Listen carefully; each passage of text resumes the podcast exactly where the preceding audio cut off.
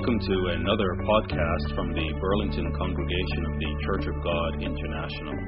You can find out more about CGI Burlington on our website at cgiburlington.org. Well, thank you, Pastor Murray, and uh, good afternoon, everybody. And uh, welcome to our guests. As uh, Pastor Murray mentioned, this is our first of a series of public Bible studies that we'll do once a month, the, the fourth Sabbath of each month. And uh, today's topic is the festival of Easter. And basically, what I want to do today is show that Easter, notwithstanding the Christian community's belief, it's not a Christian it's not a Christian holiday. And what I want to do is make the case against Easter but not against Christians.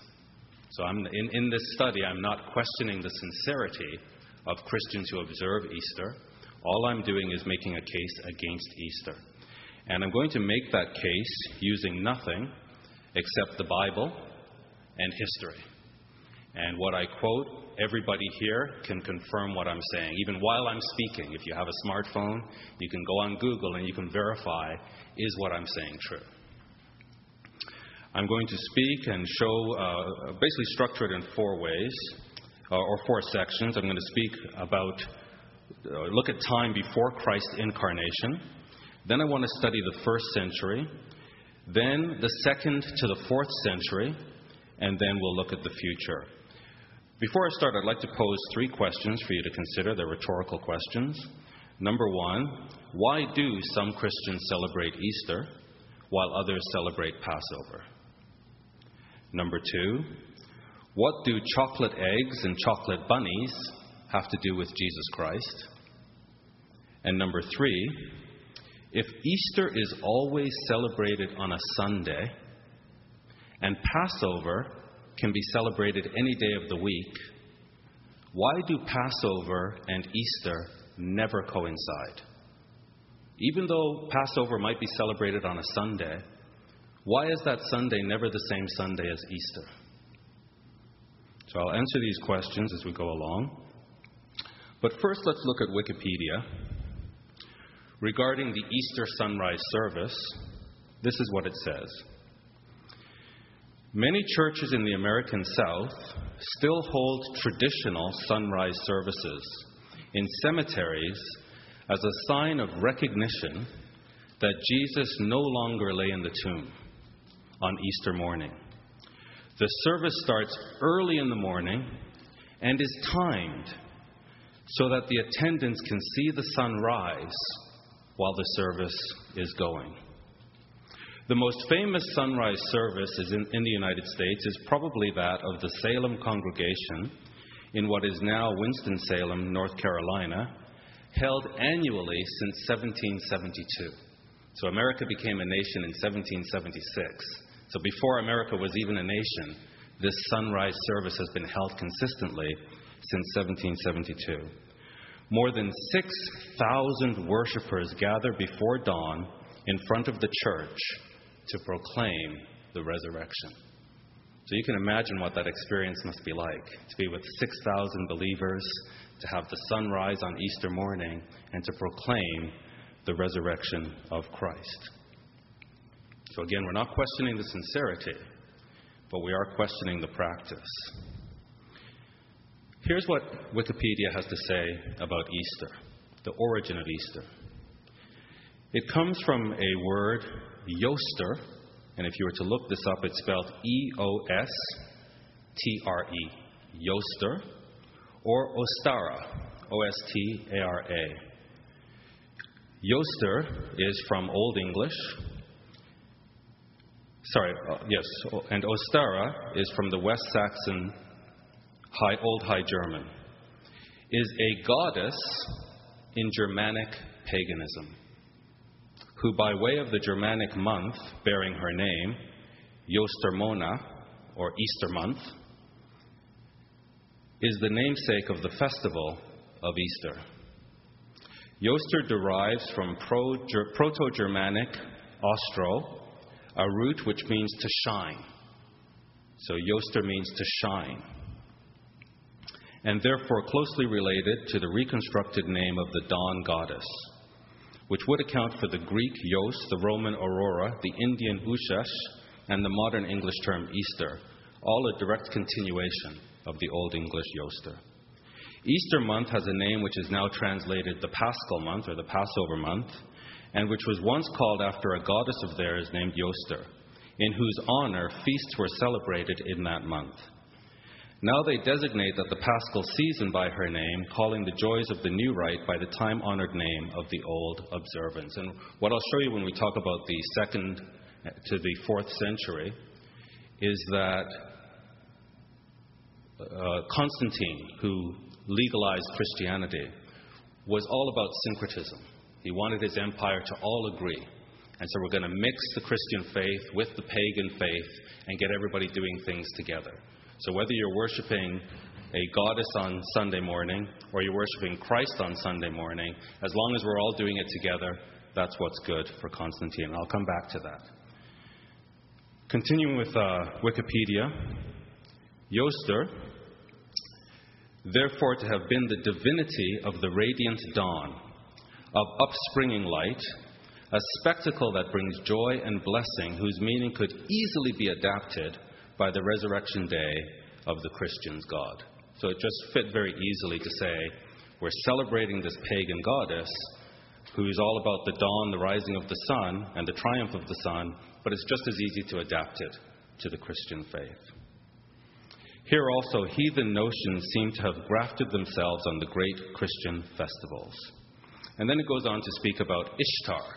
It's actually I S H T A R, pronounced Eastar, and shows that again this is tied to the East Semitic, Akkadian, Assyrian, and Babylonian goddess of fertility, love, war, and sex.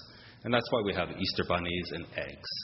This is coming from the pagan ritual worship of this god of fertility and love. Wikipedia goes on to show that the Greek god Aphrodite, the Aramaean god Astarte, and the Egyptian god Isis are all the same goddess. So ideas just float to different geographies and they have different names. But the one that floated into the English language is Yoster. Now, most people will say Easter is in the Bible. If you can turn to Acts 12 and verse 4, we'll see the first, the only reference of Easter in the Bible.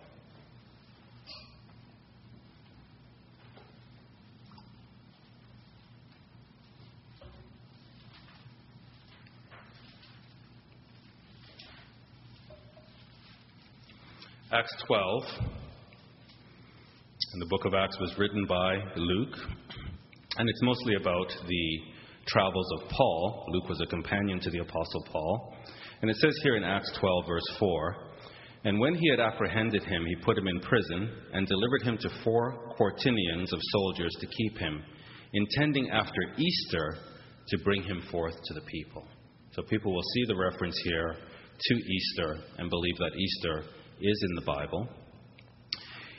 Easter became a Christian holiday in 325 AD when Constantine, the Roman Empire, at the First Ecumenical Council at Nicaea said this At this meeting, the question concerning the most holy day of Easter, the question concerning the most holy day of Easter was discussed, and it was resolved by the united judgment of all present that this feast ought to be kept by all and in every place on one on the same day, Easter Sunday. So 325 AD, the Council of Nicaea, the Roman Empire made it, uh, the Roman Emperor made a decree that everybody in the Roman Empire would celebrate Easter on the same day. So this is the case for Easter, that it's in the Bible, Acts 12:4, and it became a legitimate Christian holiday, AD 325. Let me first deal with it's in the Bible. If you have uh, the Bible on your phone and you can double click on the word Easter, it'll show you the Greek word, which is Pascha, which is Passover. So this is a bad translation. People were celebrating Easter, they just wrote, translated it Easter. It should be Passover. I'll come back to that. And I'll also deal with this ruling by Constantine to make Easter the official holiday to celebrate Christ's resurrection. But first, let's look at some scriptures. Go to Ezekiel 8. We're going to now look at before Christ's incarnation, before Christ came to earth. Let's pick up some scriptures to put Easter in context. So we saw through Wikipedia that there was Isis, there was uh, Astarte, Yoster, all these different um, Ashtoreth, all these different goddesses, which are basically the same goddess, just with different names as we go to different geographies. So these ideas, they live, they live on from one generation to the next, from one geography to the next. And here in Ezekiel 8, we're looking at the children of Israel, and they had this problem, this weakness, that when they moved into the promised land, instead of clearing the land of pagan worship and teaching people the true God, they adopted pagan worship. And we see that here in Ezekiel 8. Beginning in verse 13, he said also unto me, Turn you yet again, and you shall see greater abominations that they do. God is furious with Israel. Then he brought me to the door of the gate of the Lord's house. So, he, so he's taken to the Lord's house at the door of the gate, which was toward the north, the north. And behold, there sat women weeping for Tammuz. So Tammuz is a false god. In fact, he is the cohort to Yoster. So Tammuz and Yoster, to the whole fertility, uh, goddess and god and goddess. So they're weeping for Tammuz. Verse 15. Then said he unto me, Have you seen this, O Son of Man? Turn you yet again, and you shall see greater abominations than these. What is the greater abomination? And he brought me to the inner court of the Lord's house. So they're now right in the temple, in the inner court. And behold, at the door of the temple of the Lord, between the porch and the altar, were about 25 men, with their backs toward the temple of the Lord. So these are leaders in Israel, these are the priests in Israel, turning their back to the temple of the Lord. Why? And their faces toward the east. So they're in the temple of the Lord with their faces toward the east. Why? And they worship the sun toward the east. So the only reason to face east when you're worshiping the, the, the sun is because the sun rises in the east rises in the east, sets in the west. So this is a sunrise, this is an Easter sunrise service that the very nation of Israel, the very priests of Israel, were adopting this pagan worship and bringing it into the temple of God. So this is not new. And we should not be surprised if Christians take pagan worship and bring it into the house of God. This is what we do as mankind. We syncretize. We do not keep religion pure. And so God goes on to tell Ezekiel how he will destroy Israel for this abomination. Let's go now to Genesis 1. In 325 AD, Constantine, the Roman Empire, emperor, pronounced or declared that Easter Sunday would be the holy day to celebrate the resurrection of Jesus Christ. The question I would ask is as powerful as he was, he was basically the world ruler, does he have the authority to create holy time? Is that something that he can do? Let's look at Genesis 1 to see how holy time was created.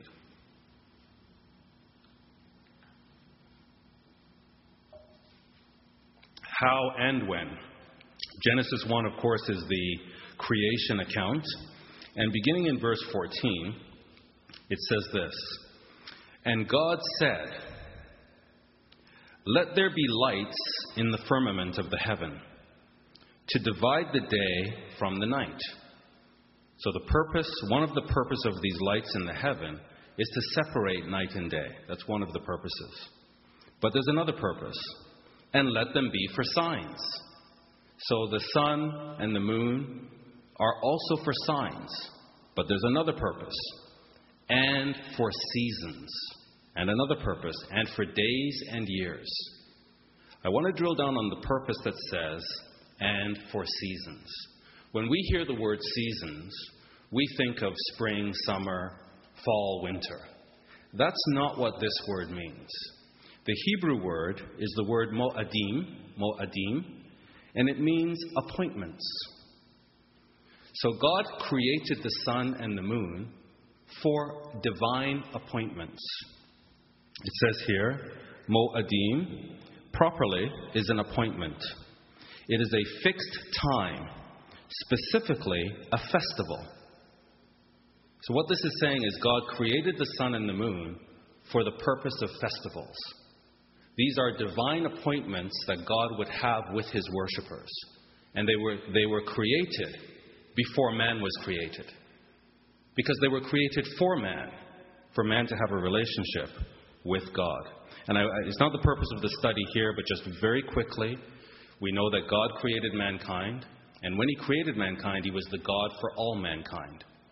And that's the case up until Genesis 12.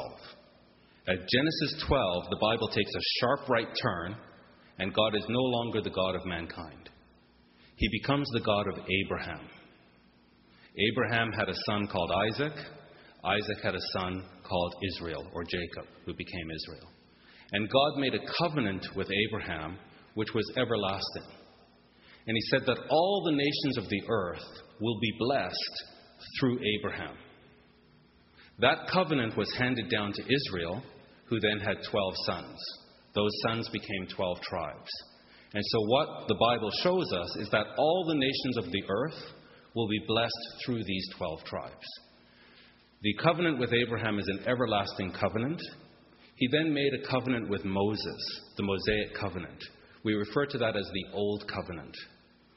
That covenant Israel failed in the agreement. It was an agreement between God and Israel. They failed. Because of their failure, God made a new covenant. And that new covenant came through Jesus Christ, and it was ratified with his shed blood. But that covenant was not with all mankind. God ceased to be the God of all mankind in Genesis 12. And he became exclusively the God of, of, of Abraham. And now we say the God of Israel.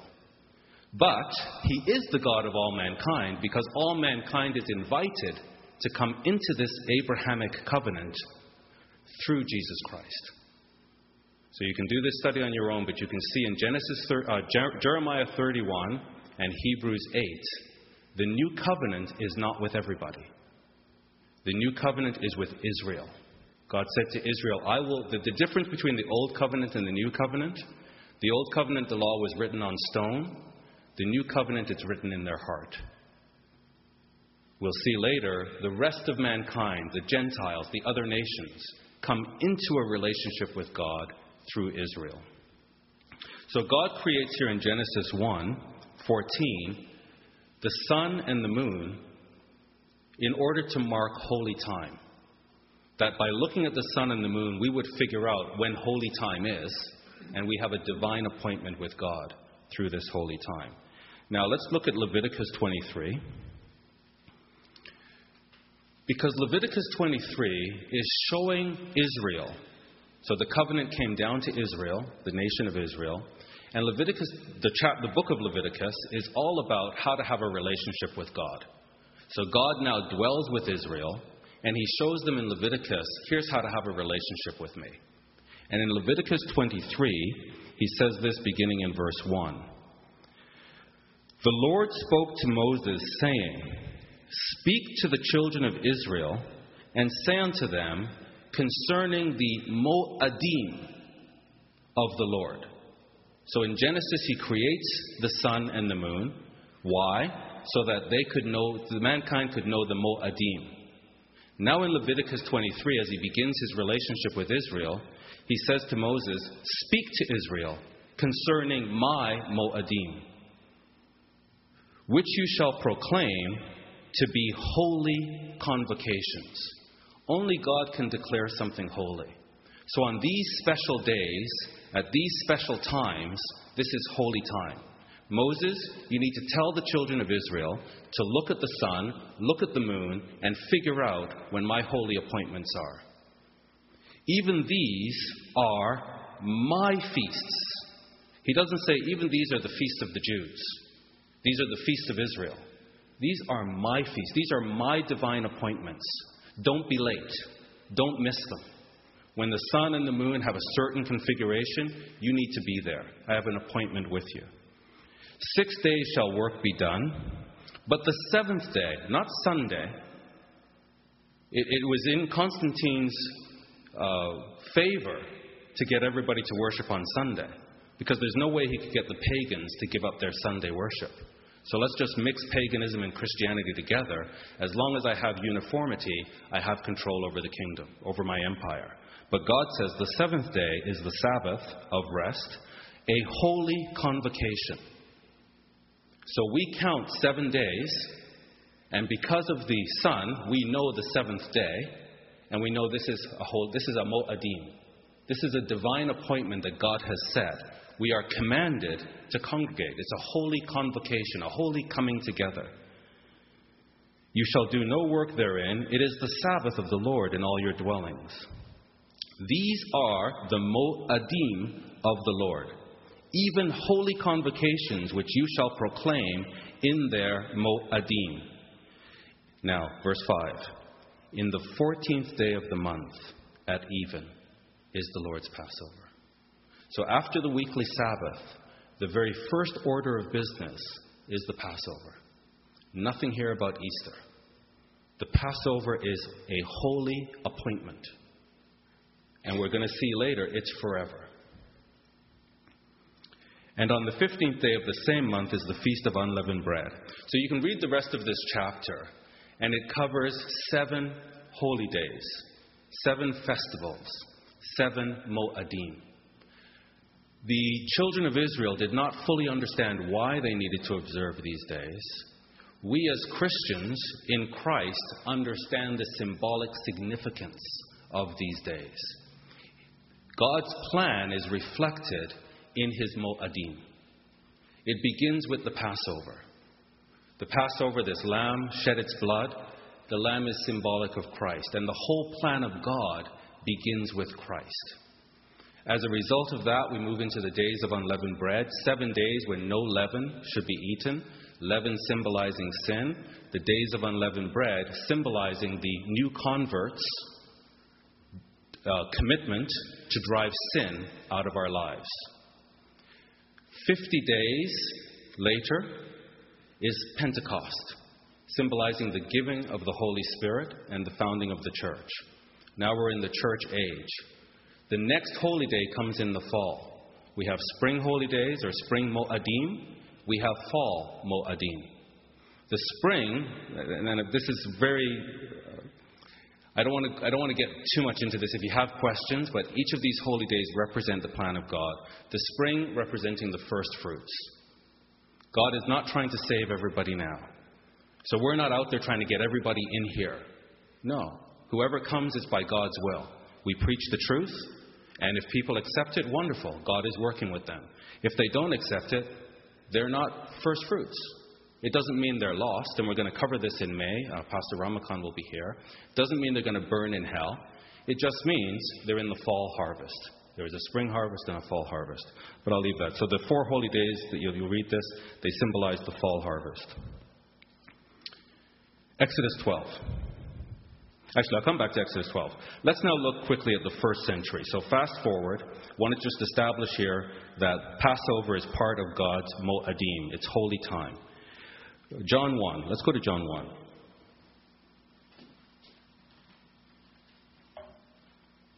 John 1, and we're just going to pick up one verse, and it's verse 29.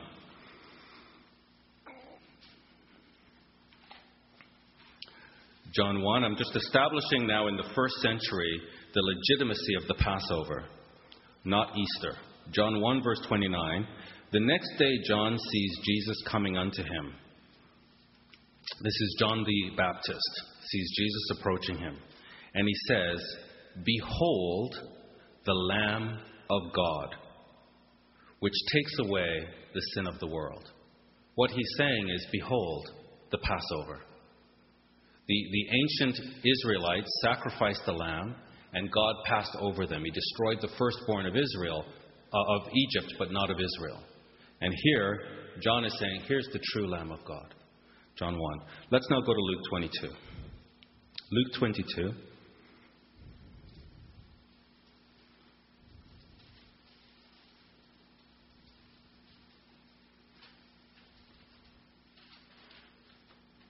And beginning in verse 7, again, are we looking, do we see Easter in the Bible or do we see the Passover, God's Mo'adim, one of the Moad? Verse 7, Luke 22. Then came the day of unleavened bread. Of course, Jesus was a Jew. He was sent to the Jews. Jesus didn't come and preach to Gentiles. The new covenant was for Israel. So Christ came and he preached to Israel. Then came the day of unleavened bread when the Passover must be killed. Nothing to do with Easter. The Passover must be killed. And he said, Peter and John, saying, Go and prepare us the Passover that we may eat. So Christ is very specific. We are going to keep the Passover. Go and prepare it. And he took bread, dropping down to verse 19, and he took bread and gave thanks and broke it and gave unto them, saying, This is my body, which is given for you. I am the Passover. You do this in remembrance of me. Likewise, also the cup after supper, saying, This cup is the New Testament or the New Covenant in my blood. And again, this new covenant is with Israel. There's no covenant with the Gentiles. The Gentiles have to come into the Israelite covenant. This cup is the new covenant in my blood, which is shed for you. So Christ kept the Passover, and now he's showing the Christian Passover. It's the same date, it's the 14th of the first month. Same date that we saw in Leviticus 23. But now he's introducing different symbols. And he's saying, now you're going to keep the Passover to remember me. Doesn't say anything about Easter, doesn't say anything about his resurrection. He's giving them instructions on how to keep the Passover in the new way, in the new covenant. Let's go back to John, this time John 19.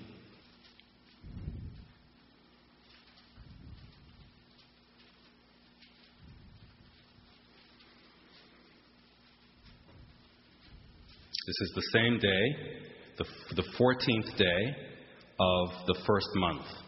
So the month means moons. So we basically have 12 moons or 13 moons in a year, and we count the moons. And when we get to the first moon, that's the month. So we're looking at the first moon. Once we're in the first moon, we switch to the sun.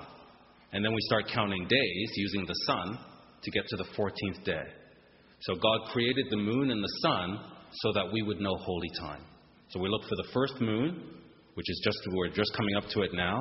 And then once we get the first moon, we switch to the sun and we start counting 14 days to get to the 14th day of the first month.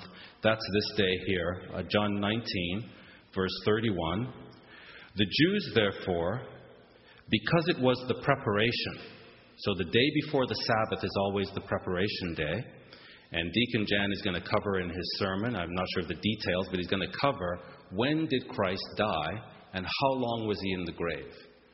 Because according to Christian tradition, Christ died on Good Friday and he rose on Easter Sunday. That's not three days and three nights. And they get that because they know he died on the preparation day, the day before the Sabbath.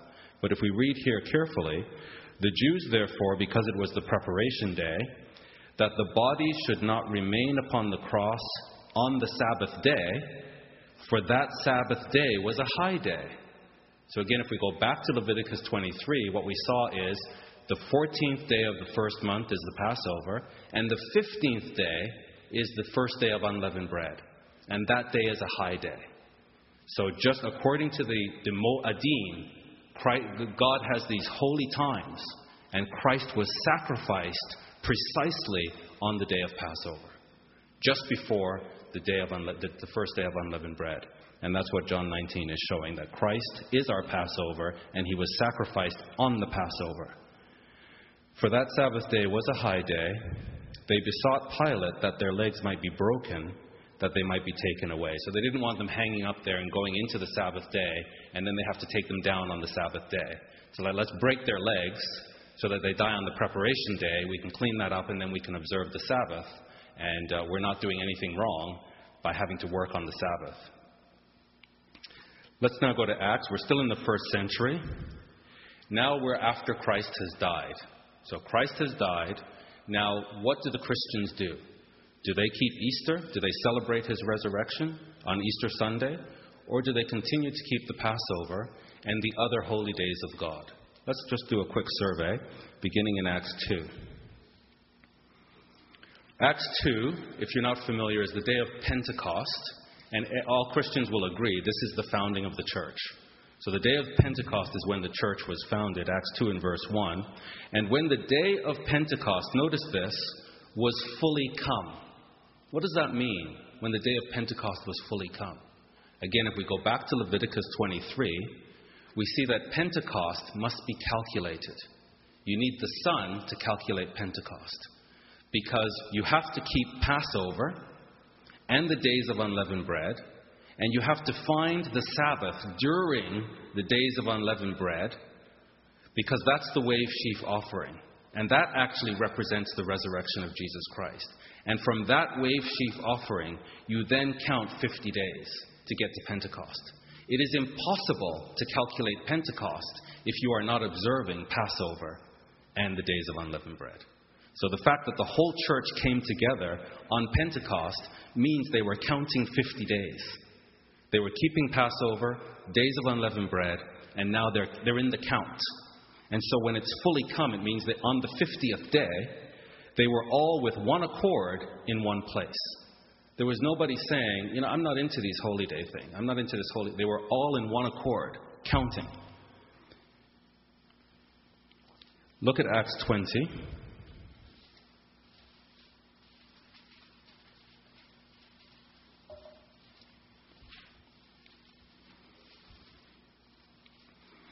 So, just back to that uh, Acts 2. If, if you were not present or I was not present during that moed, that divine appointment, when God gave His Holy Spirit to the church, we would not be a part of the church. We'd be at home saying, Ah, oh, I'm not into the holy days. But because the church understood to count 50 and be together in one accord, it was a divine appointment, then God sent His Holy Spirit. Acts 20, verse 6. Notice this. Again, it's Luke recording the travel journey, and he's the companion to Paul. And Paul is the apostle to the Gentiles. So the other apostles are preaching to the Jews because Christ came for Israel. And the, the northern nation of Israel, they were, they were scattered, but the southern nation of Judah remained. And so only the Jews really remained of Israel, the house of Israel. And the apostles were preaching to the Jews. But Paul came to preach to the Gentiles and to bring the Gentiles into the Jewish or the Israelite covenant. And this is very important. I'm going to come back to this. It's really, really important that the covenant is not for the Gentiles. And Gentiles just means other nations. The covenant is with Abraham and it is with Israel through Abraham. And the other nations are invited to come into the covenant of Israel. Paul is going to these nations to preach the gospel. And they're accepting the gospel, but they're coming into the covenant of Israel. Now, verse 6 in Acts 20. And we sailed away from Philippi. So this has nothing to do with Jerusalem. This has nothing to do with Jews. This is Paul going to the Gentiles. And now he's leaving Philippi after the days of unleavened bread, which means he was in Philippi a Gentile Macedonian nation, with the Philippians observing the days of unleavened bread. And after these Gentiles finished observing the days of unleavened bread with Paul, he sailed away. And came unto them to Troas five days, and we, we abode there seven days. Drop down to verse 16. For Paul, the apostle to the Gentiles, had determined to sail by Ephesus because he would not spend the time in Asia. For he hurried, if it were possible for him, to be at Jerusalem on the day of Pentecost. So they're in the count now. They finished observing the days of unleavened bread, and they're now in the count, counting 50. And he's trying to figure out, according to the divine appointments at the Moadim, he's looking at the, the, the moon. We were in the first month. Now he's looking at the sun and he's counting 50. And he's hurrying to get to Jerusalem to be there in time for the divine appointment of Pentecost. So, so can you tell me now that he did not observe these holy days? That God outlined in Leviticus 23 to say, These are my divine appointments. And Paul is a faithful minister in the first century to the Gentiles. So he was in Philippi, then he was going through Ephesus, but he's trying to get to Jerusalem by Pentecost. Look at 1 Corinthians now. 1 Corinthians.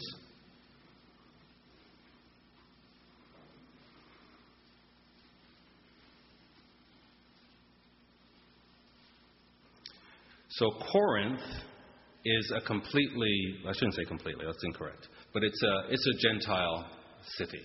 It's under the Roman Empire, and it's a mix. It's a commercial center. It has uh, mostly Romans, it has Greeks, it has Jews, and it has everybody else who's traveling and going through Corinth. And Paul is now ministering to the brethren in Corinth, and he says this in verse 5 Purge out, therefore, the old leaven. So clearly, the Corinthians are observing the days of unleavened bread. And he's instructing them now on a spiritual level. So he's taking the, the symbolism of the physical observance of unleavened bread and he's applying it spiritually. Purge out the old leaven, that you may be a new lump. So get rid of sin in your life, that you may be a new lump, as you are unleavened. So the brethren had de-leavened their homes. They're now coming to the service, and it would be like we're sitting here uh, at the service during the days of unleavened bread, and we've de-leavened our homes. And I would say to you now, okay, great job that you've physically de-leavened your home. Now get to work spiritually and become a new lump. That's what he's saying. So the, the Gentile brethren in Corinth are observing the Moadim of God and observing the days of unleavened bread. Purge out therefore the old leaven that you may be a new lump, as you are physically unleavened. For even Christ our Passover is sacrificed for us. So clearly they have kept the Passover. They are now keeping the days of unleavened bread. And he's telling them the same way that you're physically de-leavened, get spiritually unleavened. The same thing that you've observed the Passover, remember, Christ is our Passover, and he has been sacrificed for us. Therefore, notice this in verse 8. He's speaking to a mostly Gentile audience. Christ is dead. This is, this is after Christ's death.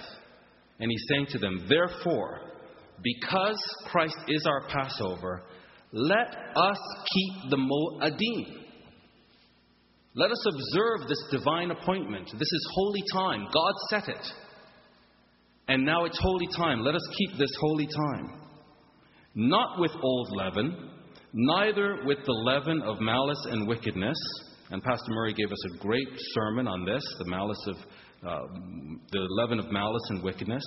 But let's keep this moadim, this moad, with the unleavened bread of sincerity and truth.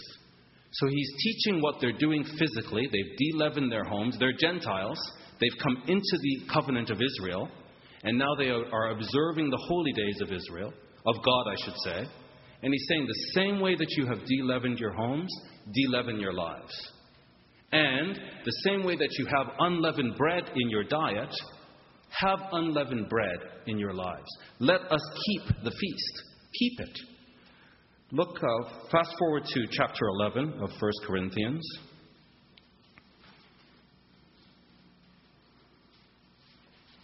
And again, after this, we'll have time for questions and answers. So if you have questions, please jot them down so that we can talk afterward.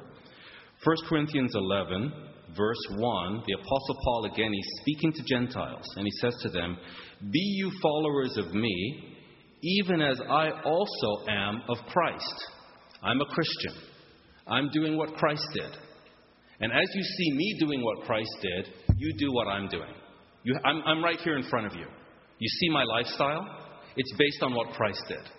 So as you see me do, you do. Verse 2 Now I praise you, brethren, that you remember me in all things, and you keep the ordinances as I delivered them unto you. Now he's going to share with us one of these ordinances. Drop down to verse 23. And let's see, is he talking about Easter or is he talking about Passover? Verse 23 For I have received of the Lord that which also I delivered unto you. So I'm giving you what God gave me that the Lord Jesus, the same night, the 14th day of the first month, that same night, in which he was betrayed, he took bread. And when he had given thanks, he had this Passover service with his disciples. When he had given thanks, he broke the bread and said, Take, eat, this is my body, which is broken for you. Do this in remembrance of me. After the same manner also he took the cup, and when he had supped, saying, This cup is the new covenant in my blood. Do this, and as often as you drink it, again, this, is a mo'adim, so every year you're going to watch the sun, you're going to watch the moon, and as often as you keep this divine appointment, you are remembering me. So the Passover is a divine appointment that enables us to remember Christ until he returns. Verse 26 For as often as you eat this bread and drink this cup, you do show the Lord's death until he comes. And this is not saying, uh, have this service as often as you like. It's just saying, when you have this service, every time you have it, you're showing the Lord's resurrection. Sunrise service so that we can celebrate his resurrection. It doesn't say that. It's showing his death. And for Christians to ignore this incredible sacrifice of our Lord and Savior, they are missing the divine love that God has for us. So, yes, it's uncomfortable for us to think about the sacrifice, the suffering of Christ, but Christ commands us to do that because there's an, an understanding, an, a growing understanding that we will have over time of how deeply God loves us, that He would sacrifice His Son or Christ would sacrifice Himself for us. So we need to, we need to show the Lord's death. Nothing about his resurrection here. Show the Lord's death until he comes. So we have a choice. We can gather in the evening and show his death, or we can gather in the morning facing east and celebrate the sunrise. And there's nothing here about gathering in the morning for a sunrise service. It's to gather in the evening to celebrate his death.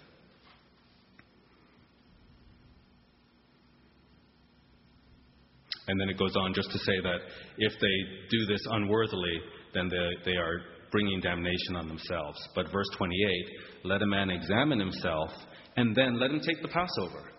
So, you Corinthians, you Gentiles, examine yourselves, and then observe the Passover. So, clearly, in the first century, the Passover was observed. And then, just quickly, chapter 16 of the same book, 1 Corinthians 16.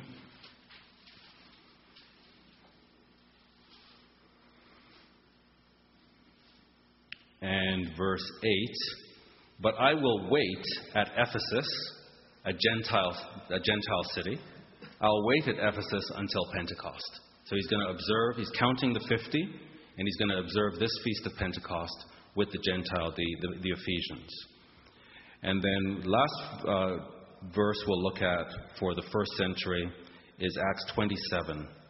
Acts 27 and verse 9 where it says, Now when much time was spent, and when sailing was now dangerous, because the fast was now already past, Paul admonished them.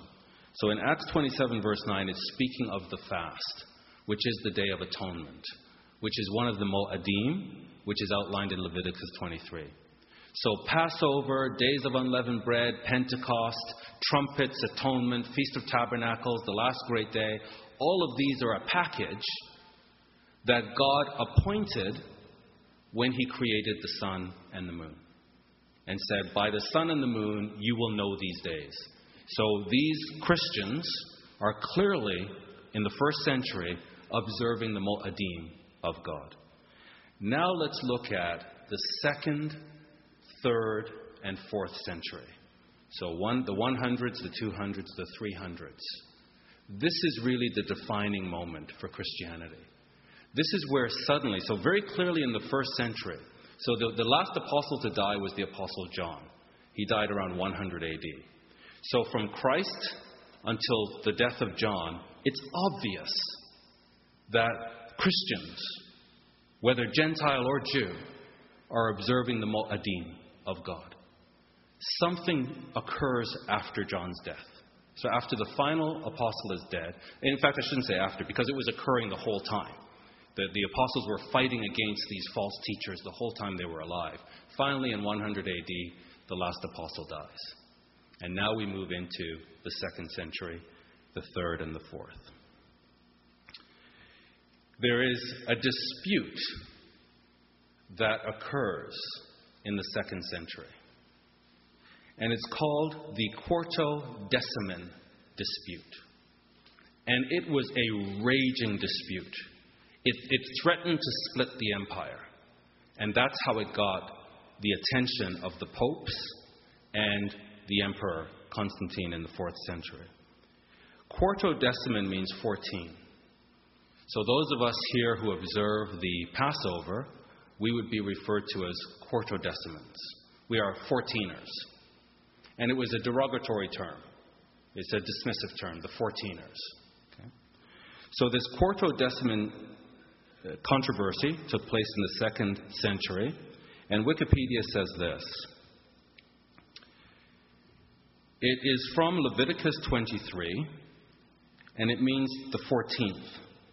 And it refers to the custom of some early Christians celebrating Passover beginning with the eve of the 14th of Nisan, the 14th of the first month. So these early Christians were looking at the sun and the moon, and they were keeping a divine appointment on the 14th day of the first month. And they were holding on to this even though the rest of the Christian world was observing Easter. And so they were called Quartodecimans. Beginning on the eve of the 14th of Nisan, which at dusk is biblically the Lord's Supper. The Quartodeciman controversy arose because Christians in the Roman province of Asia, this is really important. Christians in the Roman province of Asia celebrated Passover on the 14th day of the first month, while the churches in the rest of the world observed the practice of celebrating Easter on the following Sunday. So you have churches in Asia, the province of Asia, who are sticking to their guns. And they're saying, We will not give up Passover. It's on the 14th day of the first month. Yet, all the churches in the rest of the world are observing Easter. Why is this, why is this the case? Why only in Asia do we have this holdout? The difference was turned into an ecclesiastical controversy when the bishops held uh, councils and condemned the Asian practice. So the whole church agreed that the churches in Asia were to be condemned and to be excommunicated and pushed out of the church. Why is it significant that Asians held out? Let's go to Acts 19.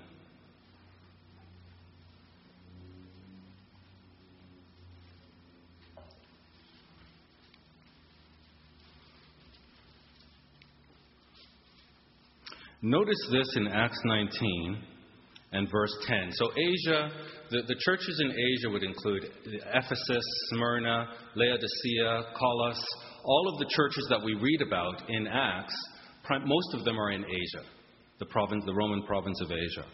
And Acts 19, verse 10 says, And this continued by the space of two years, so that all they, everybody that dwelt in Asia, heard the word of the Lord Jesus, both Jews and Greeks.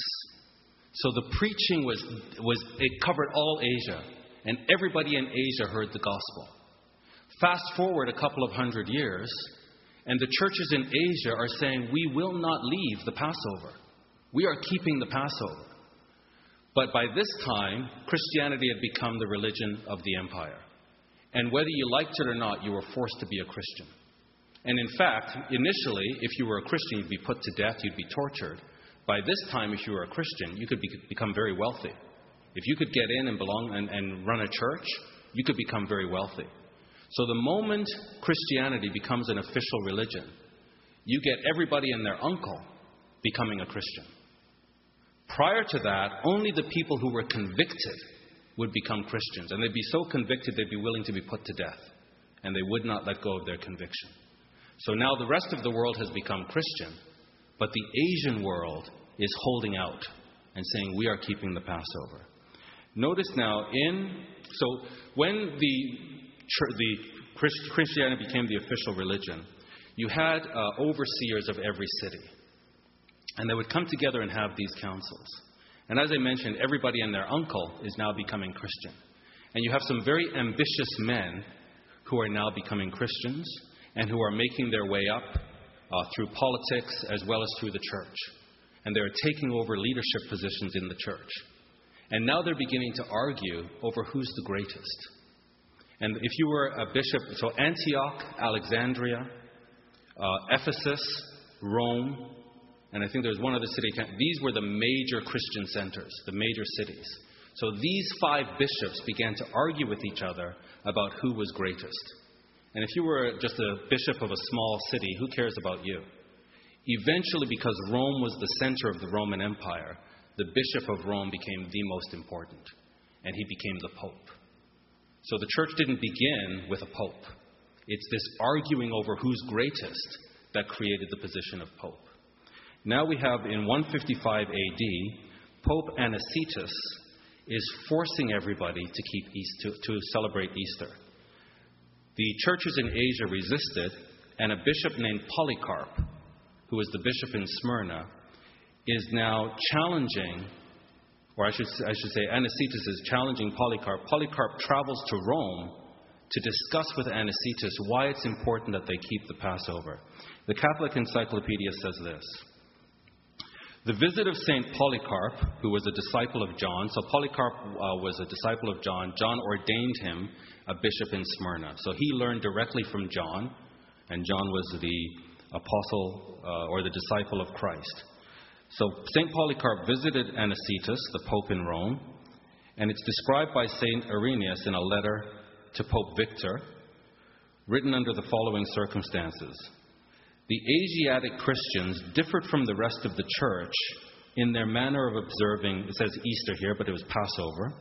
While the other churches kept the feast on a Sunday, the Asiatics celebrated it on the 14th of Nisan, the first month, whatever day of the week this might fall in.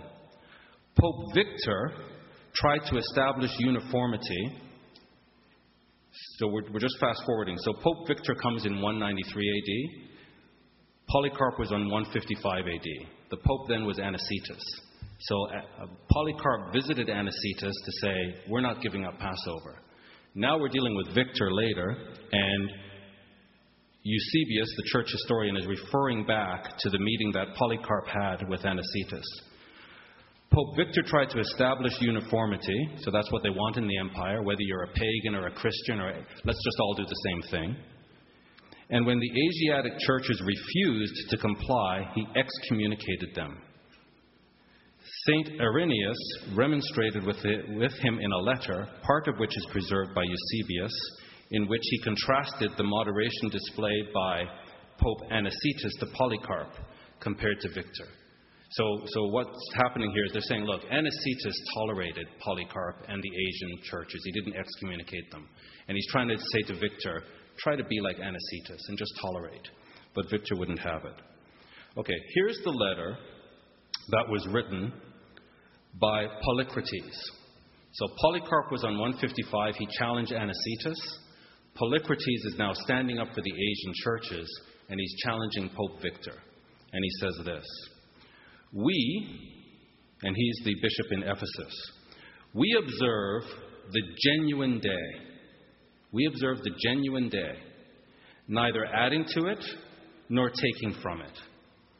For in Asia great lights have fallen asleep, which shall rise again in the day of the Lord's appearing, in which he will come with the glory from heaven, and will raise up all the saints. Philip, one of the twelve apostles, who sleeps in Hierapolis, and his two aged virgin daughters, his other daughter also, who, having lived with the influence of the Holy Spirit, now likewise rests in Ephesus. Moreover, John, who rested on the bosom of the Lord, who was also a priest, and bore the sacerdotal plate, both a martyr and a teacher, he is buried in Ephesus. Also, Polycarp of Smyrna, both bishop and martyr, martyr uh, sleeps in Smyrna. Why should I? and he goes on to mention some of these other men. And he says, All these shall rise from the dead. All these observed the 14th day of the, of the Passover according to the gospel. He doesn't say according to the Torah.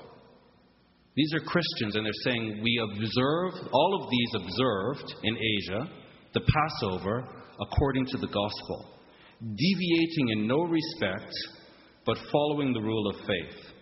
Moreover, I, Polycrates, who am the least of you, according to the tradition of my relatives, some of whom I have followed, for seven of my relatives were bishops, and I am the eighth, and my relatives always observed the day when the people of the Jews threw away the leaven. I, therefore, brethren, am now 65 years in the Lord. So he's been 65 years in the faith. And he says this Who, having confirmed with the brethren throughout the world, so he's met with all the brethren in the different cities, and having studied the whole of the sacred scriptures, so he's, he's studied the Bible, every, every chapter, every, every verse. I am not alarmed at those things which I am threatened to intimidate me. So he's saying to the Pope, You can threaten me with whatever you want. I'm not giving up the Passover. I've been at this for 65 years. I'm not going to, just because you threaten me. And remember, some vicious people were getting into the church. So Pope Victor is a very ambitious man. Just because you hear Pope, don't think righteous. The, the, the church is wide open now. Everybody and their brother is a Christian. I am not alarmed at those things with which I am threatened to intimidate me. For they who are greater than I have said, We ought to obey God rather than men. I could also mention the bishops that were present, whom you requested me to summon, and whom I did call, whose names would present a great number, but who, seeing my slender body, consented to my epistle, well knowing that I did wear my gray hairs for nothing, but that I did at all times regulate my life in the Lord Jesus. Okay. So that was Polycarp standing up to Pope Victor, who was a vicious man and he excommunicated all the, all the churches in Asia. He said, You're no longer in the church. So at this time now, we come to 325 AD, when Easter is made the official Christian holiday. And what happens is the true church goes underground because now it's illegal to keep Passover. And I referred to this a bit at the beginning. I want to read the rest of the. This is the Council of Nicaea, the first ecumenical council at Nicaea when they had two issues that they had to resolve. And the, the date 325 is very important because in 324, the kingdom was split into east and west. Constantine had the west, and his brother in law, Licinius, had the east. And they didn't like each other very much. In 324, Constantine finally defeated Licinius, and he managed to unite the whole kingdom. So now he has the whole kingdom. And he sees that Christianity is very convenient because, unlike all the other religions, anybody can be a Christian. You don't have to be born a Christian, it's not uh, located in a specific geog- geography, it's wide open. So his whole empire could become Christian. So he makes Christianity the official religion. But he syncretizes, he mixes it with paganism, he mixes it, as long as everybody's uniform. So 325 AD, he calls a council at Nicaea because two things, there's two things that threaten to split his kingdom, his empire. One is the nature of God. And there was a, a bishop, a presbyter called Arius, who was teaching that there was a time when Christ was not. And people were getting onto this uh, philosophical doctrine around the being of Christ, and others were resisting it. And that's when they established the Trinity. And we're going to deal with the Trinity in June. So every month we're going to deal with a common belief in the Christian world and show that it's not from the Bible. The Trinity is one of these. But 325, he establishes the Trinity. The other controversy that threatened to split the empire was the observance of the Passover. So some Christians were observing Easter, others were observing Passover. And, he's, and I really please listen to this. This is, this is Constantine, the world ruler in 325 AD calls all the bishops together and says, Guys, we need to figure this out. I can't have some people doing this Passover thing and other people doing Easter and arguing about it. We need to be uniform. So he brings them all together. Here's his judgment. Please listen to this because we're going to build on this. Constantine, August, meaning the great one, to the churches. So after the council, they've made their decision. He's now writing to all the churches. When the question arose concerning the most holy day of Easter, it was decreed by common consent to be expedient that this festival should be celebrated on the same day by all in every place. So remember at the beginning, I asked you, why is it that if, if Easter is fixed on a Sunday and Passover is kept any day, why do Passover and Easter never coincide? Never. Never have, never will. Passover and Easter will never come together. Why? This is why. Because Constantine made this ruling. Listen to it. It'll be celebrated on the same day by all in every place. It seemed to everyone, so everyone that was present, it seemed a most unworthy thing that we should follow the custom of the Jews in celebration of this most holy solemnity, who, polluted wretches, having stained their hands with a nefarious crime, are justly blinded in their minds. It is fit, therefore, that rejecting the practice of this people, we should perpetuate to all future ages the celebration of this rite in a more legitimate order, which we have kept from the first day of our Lord's Passion, even to the present times. And, and bear in mind, this guy is no Christian. He's the head of the Christian church. But he said, I don't want to be baptized until the day of my death because I'm busy killing people and I'm busy torturing people. And I don't want to be baptized and then have to give account for those sins. So Constantine wasn't baptized until he died. But he's ruling the churches. And he's saying here, these Jews are filthy, they are polluted, we want nothing to do with them. And that's why I was emphasizing earlier God's covenant is with Israel. The Jews are the only tribe left of Israel, so it's with the Jews. Christ himself said salvation is of the Jews. And here, the reason Easter is being established is not because we like Easter, it's because we hate the Jews. It is fit, therefore, that rejecting the practice of this people, we should perpetuate to all future ages the celebration of this rite. That's why today, in 2014, on April 20, Christians will be celebrating Easter and not Passover. Because Constantine and everybody present at the Council of Nicaea hated the Jews. And so they're establishing that all future Christians will observe Easter and not Passover. Let us have nothing in common with the most hostile rabble of the Jews. You don't, we hear about Council of Nicaea, we never hear this. This is what was decided. Let us have nothing in common with the, host, the most hostile rabble of the Jews. We have received another method from the Savior. A more lawful and proper course is open to our most holy religion. In pursuing this course, with a unanimous consent, let us withdraw ourselves, my much honored brethren, from that most odious fellowship, as it is necessary that this fault should be so amended that we may have nothing in common with the usage of these parricides, which means murderers of parents, and murderers of our Lord. And so that order is most convenient, which is observed by all the churches of the West, as well as those in the southern and northern parts of the world. And so he goes on to say here that I pledge myself that this arrangement should meet your approbation. That the custom which prevails with one consent in the city of Rome, so he's challenging the Asiatics now. And he's saying, Leave the Jewish practices alone. These are horrible, filthy people. We want nothing to do with them. So we're going to establish our celebration to have no fellowship with the perjury of the Jews. And to sum up the whole in a few words, it is agreeable to the common judgment of all that the most holy feast of Easter should be celebrated on one and the same day.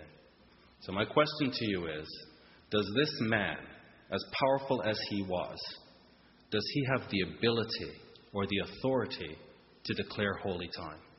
Can he say what the Moedim is? And what he established was uh, a system that they would uh, calculate Easter and that it would never, ever, ever be on the same day as Passover. John Chrysostom, who came uh, a few years later, was one of the greatest church fathers. In fact, his last name was not Chrysostom.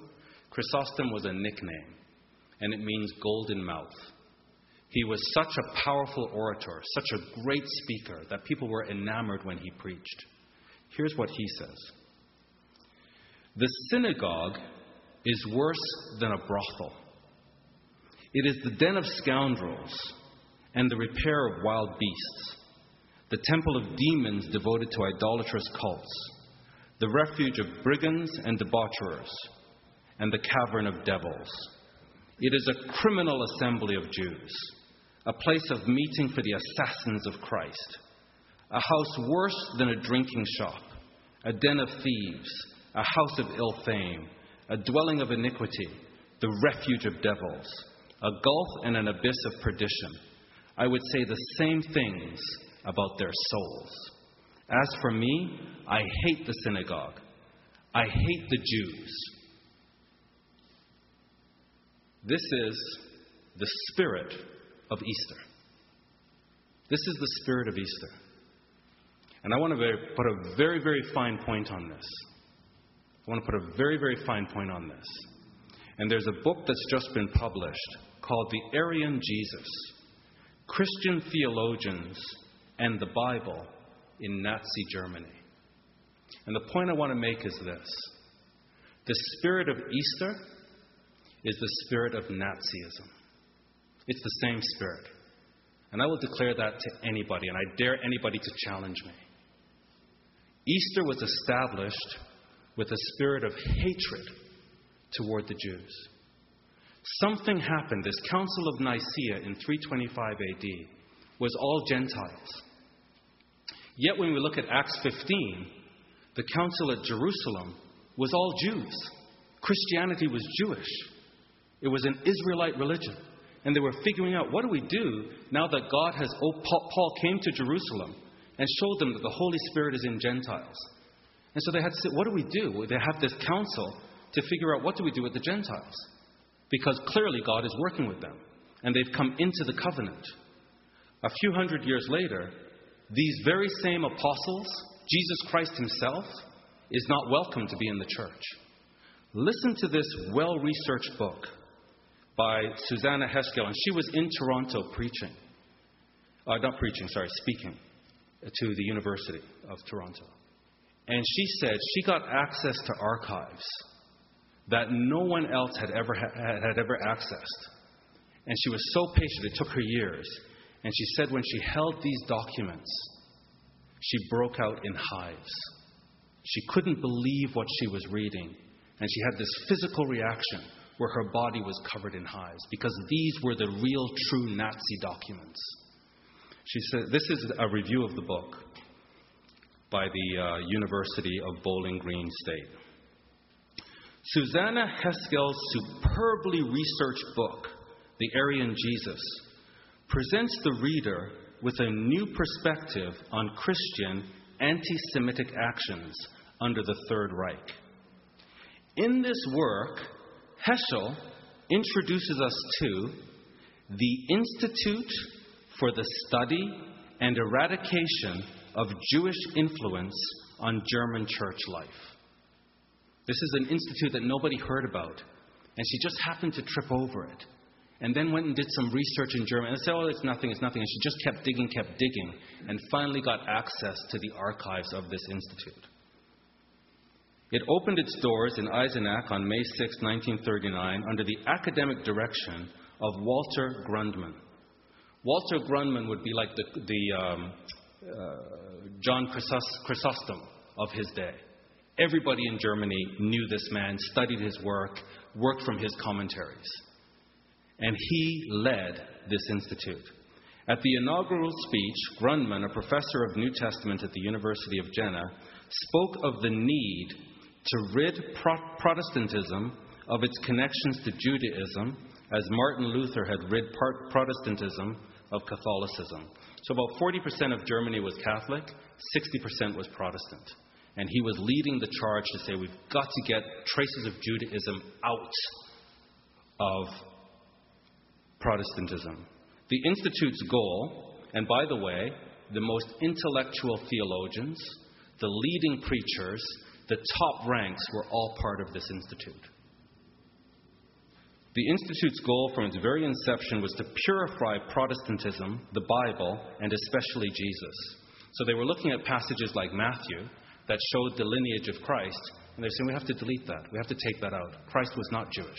And any reference to Judaism that was positive, they were pulling it out of the Bible. Protestant Christianity was to be redefined as an Aryan religion with Jesus as the first man to battle the pernicious influence of the Jews. So basically, he was proving that Christ actually wasn't descended from the Jews, that he actually was anti Semitic, and he came to destroy the Jews, but they overcame him and destroyed him. Heschel's work, which represents years of intensive archival research, yields fruitful information that will help scholars of the Third Reich address the German Christian movement, with the Institute representing one major area of their efforts to realign the Christian churches to, the, to one Germanic, Nazified church. It is the same spirit of Constantine, the same spirit of Pope Victor, the same intention that John Chrysostom had, and that was to get Judaism out of the religion, which is impossible. I'm going to just cut to the chase here because I want us to have time to, to have conversation. Um, I was going to show you just in, in, in, the, in the future how we're going to observe these holy days. But go to, go to Romans 11.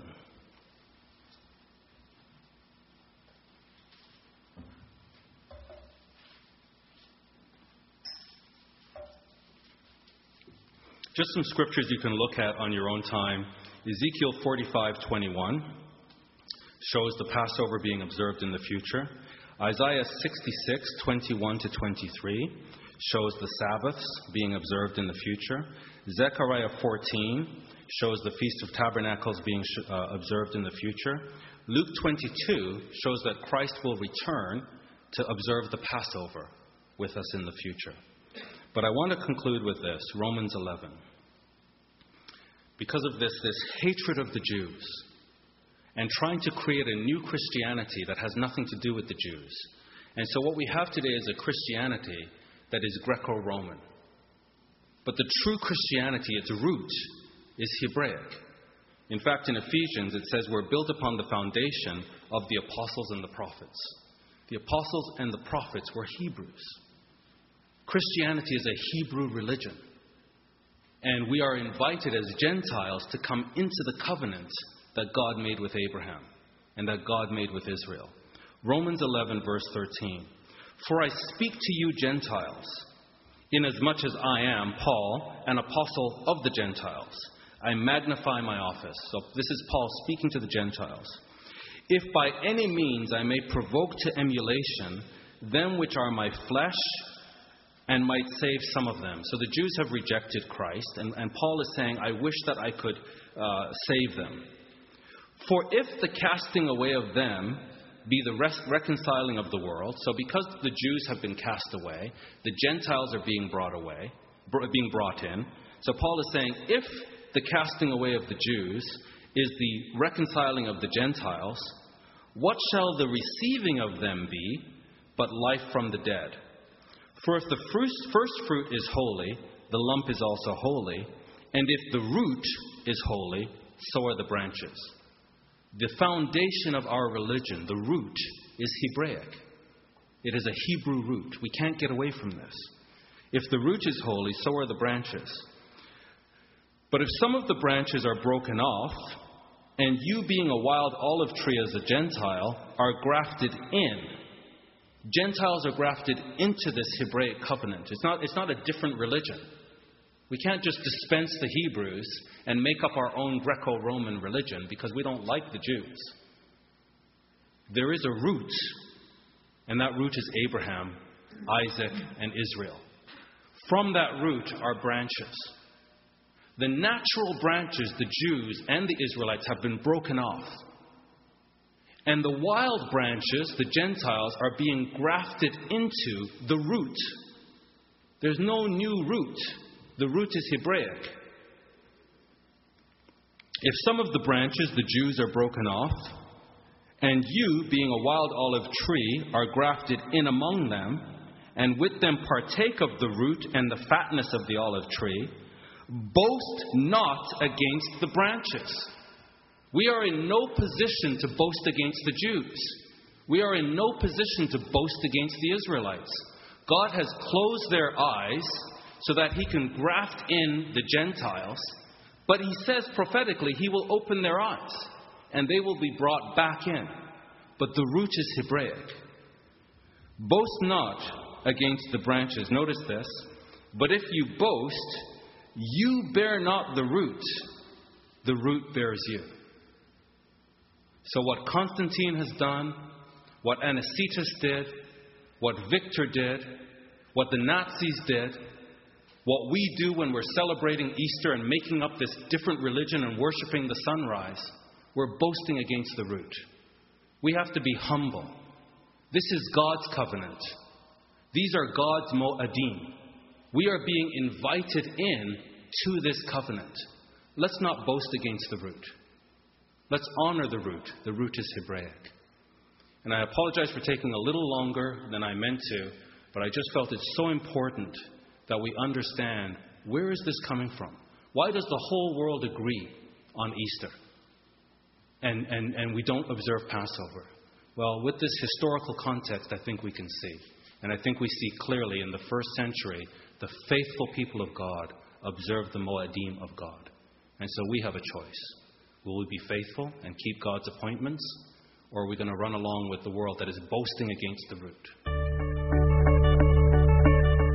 This has been a podcast from the Burlington congregation of the Church of God International. We hope you are blessed by it. To find out more about CGI Burlington, visit our website at cgiburlington.org.